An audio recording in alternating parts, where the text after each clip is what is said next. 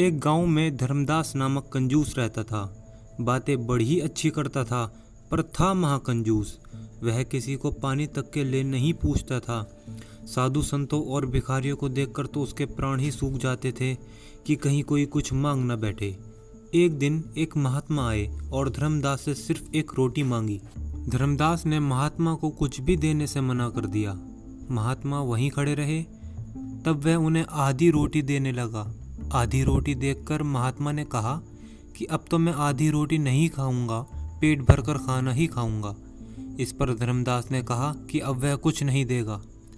महात्मा रात भर चुपचाप खड़े रहे।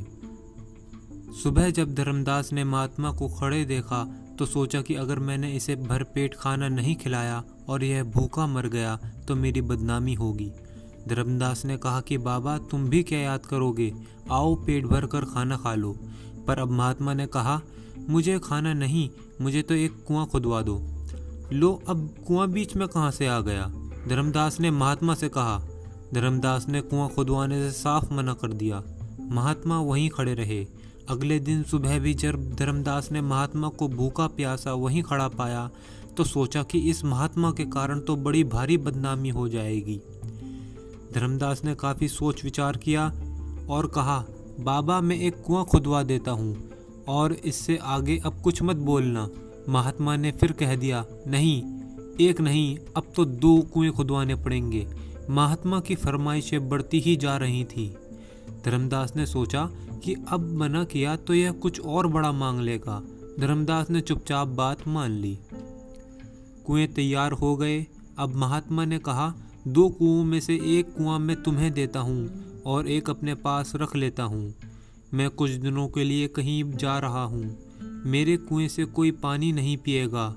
साथ ही तुम्हें अपने कुएँ में से सब गाँव वालों को रोज़ पानी निकालने देना है। मैं वापस आकर इसका पानी पीऊँगा?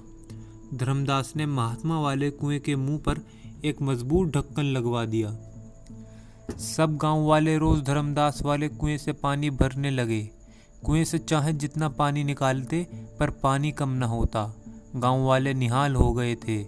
महात्मा और सेठ का खूब गुणगान करते थे। एक वर्ष बाद महात्मा फिर गाँव में आए और धर्मदास से बोले कि दूसरा कुआँ भी खोल दिया जाए। धर्मदास ने ढक्कन हटवा दिया। सभी यह देखकर हैरान रह गए कि कुएँ में एक बूंद पानी न था। महात्मा ने कहा कुएँ से कितना भी पानी क्यों न निकाला जाए, वह कभी ख़त्म नहीं होता, बढ़ता जाता है। पर उसे इस्तेमाल न करे तो वह सूख जाता है, सड़ जाता है, किसी काम में नहीं आता। कुएँ के पानी की तरह ही ज्ञान और धन दौलत की भी तीन गतियाँ होती हैं। सदुपयोग, नाश अथवा दुरुपयोग। धन दौलत और ज्ञान का इस्तेमाल न करने पर कुएँ के पानी की तरह वह निरर्थक पड़े रहते हैं।